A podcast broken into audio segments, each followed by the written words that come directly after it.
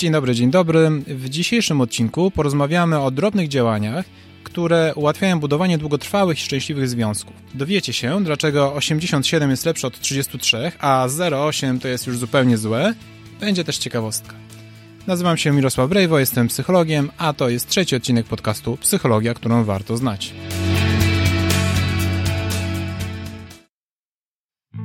Wstęp. Czyli co musisz wiedzieć, nim przejdziemy dalej. Czy ludzie tworzący szczęśliwe związki zachowują się względem siebie inaczej od tych, których związki mkną do nieuniknionego końca? Odpowiedź nie będzie zbyt odkrywcza. Oczywiście, że tak. Ale co to za różnice? Opowiem Wam o kilku, na pierwszy rzut oka, drobnych działaniach, które jednak mają wielki wpływ na jakość związku, a nawet pozwalają bardzo skutecznie przewidzieć, czy relacja przetrwa kolejne 5 lat. Jednak zanim zaczniemy, muszę podkreślić istotną kwestię. Nie traktujcie proszę tego, o czym Wam opowiem, jako zamkniętej listy jakichś złostych zasad gwarantujących sukces w każdym związku, ale raczej jako taką zachętę do pielęgnowania relacji oraz szukania i wprowadzania czasem nawet drobnych zmian, które jednak mogą przełożyć na zwiększenie Waszego poziomu szczęścia i bezpieczeństwa w związku, w którym jesteście. Tak naprawdę to mam nadzieję, że jeżeli jesteście w jakiejś relacji, to część tych punktów, które będziemy omawiać, już realizujecie. Jeśli tak jest, super, gratuluję. Ale jeżeli tak e, nie jest, to też nie obawiajcie się. Na dobry początek spróbujcie wybrać choć jeden punkt, od którego najłatwiej będzie Wam zacząć i zobaczcie, czy zauważycie różnicę. W ogóle sam temat związków i komunikacji w związku jest oczywiście bardzo ważny i bardzo złożony, dlatego jeżeli ten temat wyda Wam się interesujący, to oczywiście w kolejnych odcinkach podcastu będę się jeszcze do niego odnosił, dlatego jeżeli to Was interesuje, to też piszcie w komentarzach. Rozdział pierwszy. Bardziej wspólne posiłki. Wiem, wiem, słowo wspólne się nie stopniuje.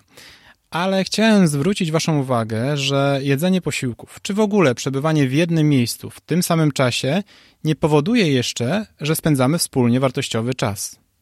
Wyobraźcie sobie taką sytuację. Jedziecie gdzieś autobusem, zajmujecie miejsce, po czym przez całą podróż patrzycie sobie przez okno, z nikim nie rozmawiacie, na nikogo nie zwracacie uwagi. Zakładam, że wysiadając, nie pomyślicie, że właśnie spędziliście wartościowy czas wspólnie z innymi podróżnymi. A jak to wygląda w domu? Czasem, kiedy pytam swoich klientów, czy jedzą wspólnie posiłki i szerzej, czy spędzają razem czas, bardzo często słyszę, no oczywiście. Ale jak już przejdziemy do jakości tego wspólnego czasu, to nieraz okazuje się, że jest tym kiepsko. Okazuje się, że bardzo często wspólne posiłki polegają na tym, że owszem, je się przy jednym stole, w jednym czasie, ale wszyscy są skupieni albo na oglądaniu telewizji, albo pochłonięci przez różne aplikacje w telefonie i w gruncie rzeczy takie wspólne posiłki w kategorii budowanie relacji niewiele się różnią od wspomnianej podróży autobusem. Swoją drogą, początkowo zamiast przykładu z autobusem miał być o jedzeniu w restauracji, gdzie przy innych stolikach siedzą obcy ludzie, ale w erze pandemicznych obostrzeń już nie chciałem was irytować. Wracając do tematu, badania przeprowadzone w 2013 roku pomimo że nie dotyczyły stricte związków, pokazują, dlaczego temat jest tak ważny. Wykazały one, że wspólne jedzenie posiłków z rodzicami istotnie zmniejsza prawdopodobieństwo depresji u nastolatków i daje im poczucie bezpieczeństwa i bliskości. Jest tylko jedno ale. Działo się tak, jeśli wspólnym posiłkom towarzyszyła dobra atmosfera i przyjazna rozmowa. Dlatego, jeżeli jecie wspólnie posiłki i koncentrujecie się na sobie, to fantastycznie, gratuluję warto robić tak dalej. Natomiast jeżeli tak nie jest, to chciałbym Was zachęcić do zrobienia małego eksperymentu. Wiem, że dla części z Was to będzie wyzwanie, bo jesteście zapracowani, ale spróbujcie wygospodarować czas na choć jeden wspólny posiłek dziennie, podczas którego wyłączycie telewizor i nie będziecie korzystać z telefonów. Spróbujcie pobyć ze sobą i porozmawiać. Na początku może być trochę dziwnie i niezręcznie, być może zamiast rozmów będzie cisza, bo nie będzie o czym gadać, ale to w porządku. Z czasem będzie Wam łatwiej. I standardowo nie musicie mi wierzyć, po prostu jeśli będziecie mieli chęć, to spróbujcie. To jest ważne, oboje w związku będziecie mieli chęć na taki eksperyment. Przetestujcie i zobaczcie, czy takie wspólne posiłki poprawią Waszą relację i Wasze samopoczucie. A tak odnośnie dobrego samopoczucia, mam dla Was ciekawostkę. Ciekawostka. Badania pokazują, że częste przytulanie bliskiej osoby zmniejsza stres oraz prawdopodobieństwo przeziębienia. Wow, ale ciekawostka.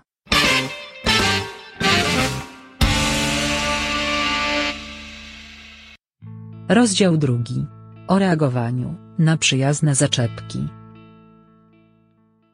Badania pokazują, że dobre i dobrze rokujące relacje, od tych, które niekoniecznie są satysfakcjonujące, można bardzo często poznać po tym, jak ludzie w związkach reagują na coś, co Gottman nazwał bits, czyli oferty, ale żeby było milej, nazwijmy to sobie przyjazną zaczepką.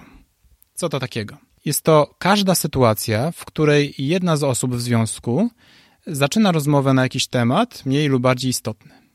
To może być na przykład stwierdzenie: O, zobacz, pada śnieg, albo miałem trudny dzień w pracy, albo nie uwierzysz, co właśnie przeczytałem. Każda taka sytuacja to nie tylko przekazanie informacji, które niekoniecznie muszą być ważne, ale jednocześnie prośba o poświęcenie uwagi. I okazuje się, że kluczowe jest to, jak zareaguje druga osoba. Bo w tej sytuacji mamy dwa główne warianty działania.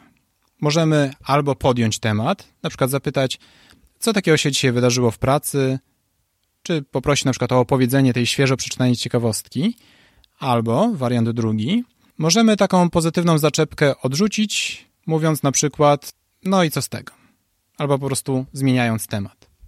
Badania wykazały, że w związkach, które słabo funkcjonują, a ich trwałość nie rokuje zbyt dobrze, zaledwie w 33% takich zaczepek druga strona podejmuje temat, czyli w zaledwie jednym na trzy przypadki.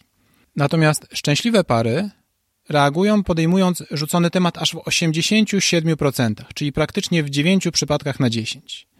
Pewnie u części z Was pojawia się teraz myśl, no jasne, ale jak mam tego słuchać, jak mi się nie chce, albo jak jestem zmęczony czy zmęczona po całym dniu? Takie działanie, szczególnie na początku, może faktycznie wymagać nieco energii. Ale dla budowania dobrych relacji warto spróbować i następnym razem nie ignorować, tylko podłapać taką pozytywną zaczepkę. Bo w tego typu rozmowach często nie chodzi o to, że jest jakaś niesamowicie ważna, czy ten śnieg pada, czy nie pada, ale o budowanie relacji, poczucia wsparcia i bliskości. Dlatego też nawiązując do wstępu, pamiętajcie, że 87 podtrzymujących reakcji na pozytywne zaczepki jest dużo lepsze niż 33. Rozdział trzeci. Idealna kompozycja, komplementów i krytyki. Odnośnie komunikacji, bardzo częstym problemem i pewnym wyzwaniem jest mówienie sobie z jednej strony większej liczby dobrych rzeczy, a z drugiej ograniczenie krytyki. Nieraz spotykam się z przekonaniem u klientów, że skoro jesteśmy razem, to wiadomo, że cenię tę drugą osobę i nie ma sensu o tym mówić. Natomiast w momencie, gdy zauważymy, że coś nam się nie podoba, to należy to koniecznie skorygować, a potem jeszcze 14 razy przypomnieć i wypomnieć, żeby taka sytuacja się nie powtórzyła przypadkiem w przyszłości. No i na pierwszy rzut oka brzmi to może rozsądnie. No bo domyślnie wszystko jest dobrze, więc nie ma sensu o tym mówić. Tak samo jak nie ma sensu jechać do mechanika, żeby mu powiedzieć, że auto działa, ale kiedy coś jest nie tak, to trzeba działać. A jednak, badania pokazują, że proporcje pomiędzy tym, ile przypada pozytywnych komunikatów na jeden negatywny, mają wielkie znaczenie i pozwalają przewidzieć, czy para będzie ze sobą za 5 lat z blisko 90% skutecznością. Przy czym należy tutaj nadmienić, że negatywny komunikat to nie tylko bezpośrednia krytyka, ale choćby też takie deprecjonujące wypowiedzi, na przykład gdy ktoś w towarzystwie opowiada jakąś historię, a my mówimy, no co ty, to nie było tak. To jak myślicie, jaka powinna być proporcja? Okazuje się, że gdy na jeden negatywny komunikat przypada 80 pozytywnego, czyli zaokrąglając 1 mniej więcej, to pozwala to ocenić, że danemu związkowi bliżej jest do rozpadu niż do szczęścia. Na pierwszy rzut oka wydaje się, że to trochę dziwne, prawda? Przecież jak jest jeden do jednego, to mamy równowagę. No ale niestety to tak nie działa. Negatywne komunikaty zwykle odciskają na nas większe piętno i w większym stopniu psują relacje, niż pozytywne naprawiają. Dlatego te proporcje powinny być zdecydowanie bardziej na plus. A jakie? Według badań trzy pozytywne do jednego negatywnego komunikatu to minimum. A żeby związek dobrze funkcjonował, to fajnie byłoby mieć i dobić do proporcji 5 do 1. Dla jasności, nie chodzi tu oczywiście o taką sytuację, że gdy chcemy komuś zwrócić uwagę, że nie podoba nam się postępowanie danej osoby, to najpierw wrzucamy szybko serię pięciu komplementów, a potem ciach wbijamy ostrze krytyki. Raczej chodzi tu o taki ogólny sposób funkcjonowania i o to, żeby doceniać dobre rzeczy. Ma to też taką wartość, że gdy ktoś nas ciągle krytykuje, to w pewnym momencie poddajemy się i nie chce nam się już starać, ale gdy w relacji czujemy się bezpiecznie, wiemy, że jesteśmy doceniani, a druga osoba ma dobre intencje, to gdy raz na jakiś czas ktoś zwróci nam uwagę, prawdopodobnie będziemy mieli większą motywację do rozpatrzenia złożonego zażalenia. Rozdział czwarty. Reakcja na pozytywne i negatywne działania. Jako ludzie mamy bardzo często tendencję do tego, żeby swoje dobre zachowania tłumaczyć naszymi cechami, a złe wyjaśniać czynnikami środowiskowymi. Na przykład, dostałem awans, bo jestem genialny. Spóźniłem się, bo były korki. Natomiast w przypadku innych osób często działamy odwrotnie. Czyli on dostał awans, bo miał szczęście, ale spóźnił się, ponieważ nie szanuje innych. I teraz pytanie.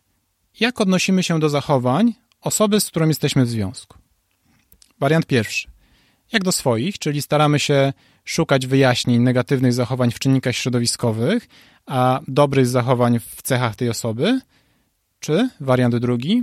Uważamy, że wszystkie błędy i złe działania są spowodowane charakterem tej osoby, a ewentualne działania takie pozytywne to efekt przypadku i wpływu otoczenia. Jak się możecie domyślić, oczywiście dla dobrej relacji o wiele lepszy jest wariant pierwszy. Chociaż tutaj też po, po latach pracy z osobami zarówno stosującymi przemoc, jak i takimi, które tej przemocy doznają, oczywiście muszę podkreślić, że mówimy tutaj o zdrowych relacjach i usprawiedliwianie zachowań przemocowych zamiast wzmacniać i poprawiać relacje może doprowadzić do nasilenia przemocy. Rozdział piąty. Trudności z czytaniem w myślach.